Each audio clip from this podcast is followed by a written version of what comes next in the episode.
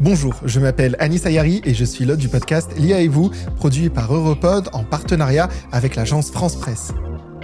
Dans L'IA et vous, nous traitons de l'histoire de l'IA et de son impact sur nos vies.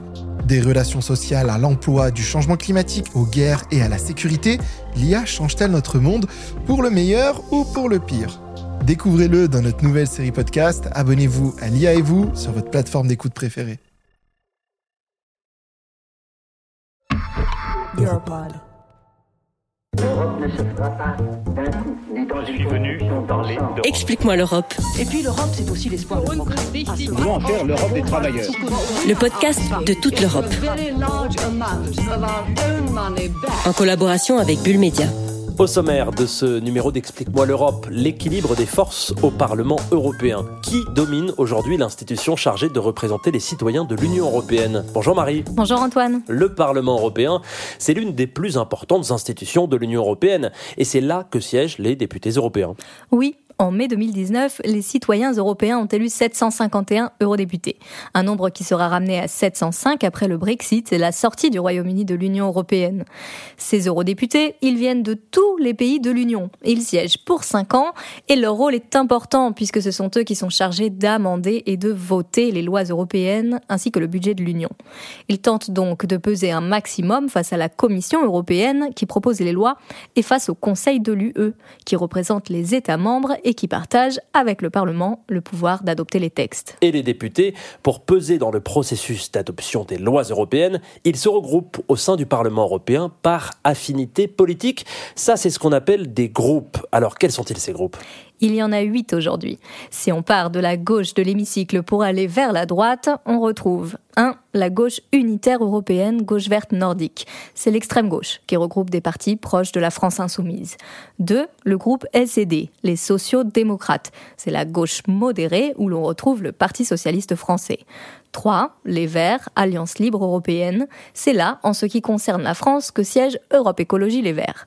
4. Renew Europe, c'est le centre libéral avec un important contingent français de la République en marche entré au Parlement européen aux dernières élections.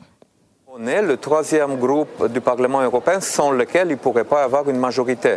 Donc il est clair que euh, notre groupe et notre famille euh, politique visent des responsabilités importantes dans les institutions européennes. On vient d'entendre le roumain Dacian Sioros, qui est devenu le président de Renew Europe en juillet 2019. On va revenir sur ses propos un peu plus tard, mais d'abord, Marie, reprenons notre décompte. On en était à quatre groupes. Le cinquième, toujours de gauche à droite, c'est quoi alors? Alors, toujours de gauche à droite, le cinquième, c'est le PPE, le Parti populaire européen. C'est la droite classique, conservatrice. On y retrouve les républicains français, mais surtout l'imposante CDU allemande. 6. On entre dans l'aile la plus du Parlement avec les conservateurs et réformistes européens, souverainistes, ultra-conservateurs. Il n'y a pas de français dans ce groupe, mais les idées défendues au niveau national par le parti Debout la France de Nicolas Dupont-Aignan sont assez proches. 7. Le groupe d'extrême droite Identité et démocratie qui réunit des partis nationalistes anti-immigration comme la Ligue italienne ou le Rassemblement national français. 8. Il faut également mentionner le groupe des non-inscrits qui ne sont apparentés à aucune famille politique. Ce groupe comptait 54 députés au début de la législature, notamment les Britanniques de Brexit Party de Nigel Farage. Bon, d'accord, on a les 8 groupes, mais quel groupe aujourd'hui domine le Parlement européen? Alors, celui qui a obtenu le plus de suffrages aux élections européennes de 2019, c'est le Parti populaire européen, la droite modérée. Elle occupe environ un quart des sièges du Parlement européen, mais tu vois bien, Antoine, un quart des sièges, ça ne fait pas la majorité. D'ailleurs, jamais dans l'histoire de l'institution, un groupe n'a eu la majorité à lui seul. Pendant des années, la droite et la gauche traditionnelles pouvaient s'entendre pour faire passer certains textes, puisqu'elles avaient la majorité à elles deux. La gauche a d'abord dominé ce duo, de 1979 à 1999, et puis ça s'est inversé. Depuis 20 ans, c'est la droite qui a le plus de sièges. Mais depuis les élections européennes de 2019, bouleversement, ces deux grands groupes traditionnels n'ont plus la majorité à eux deux. Explique-moi l'Europe. Donc aujourd'hui, même lorsque la droite et la gauche classique arrivent à s'entendre, il leur faut au moins le soutien d'une troisième force pour faire passer un texte. Et ça, ça veut dire que d'autres familles politiques ont gagné en influence ces dernières années. Hein. Exactement. La droite et la gauche ont désormais bien plus qu'avant besoin d'alliés pour constituer des majorités. Et elles les cherchent plutôt parmi les groupes les plus favorables à l'intégration européenne, les centristes, libéraux et les Verts, arrivés troisième et quatrième aux élections européennes de 2019.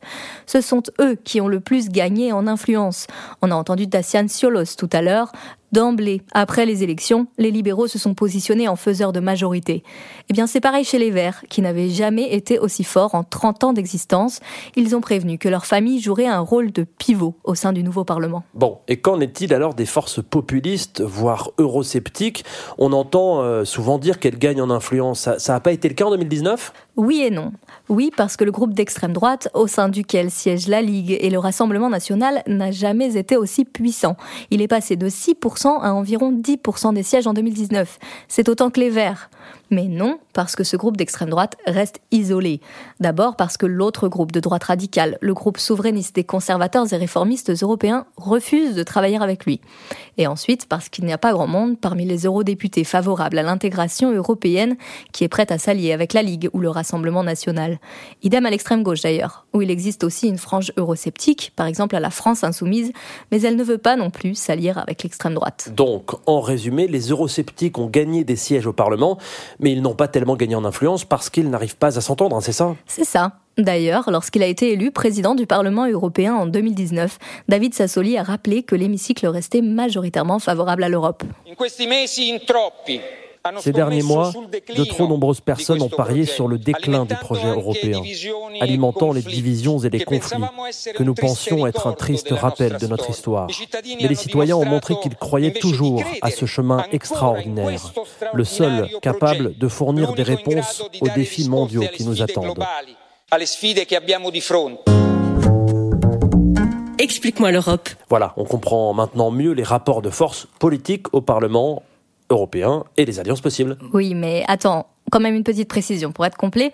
Il faut aussi savoir que parfois, des alliances peuvent se nouer en dehors des groupes au Parlement européen, notamment en fonction des intérêts nationaux. Pour information, Antoine, plus la population d'un pays est importante, plus elle a de représentants au Parlement européen. Avec 83 millions d'habitants, l'Allemagne a 96 eurodéputés, la France en a 74 avant le Brexit, 79 après, et à l'autre bout, avec 460 000 habitants, Malte n'en a que 6. Merci Marie. Ce qu'il faut retenir, les pro-européens restent les plus influents au Parlement européen, mais les forces eurosceptiques progressent.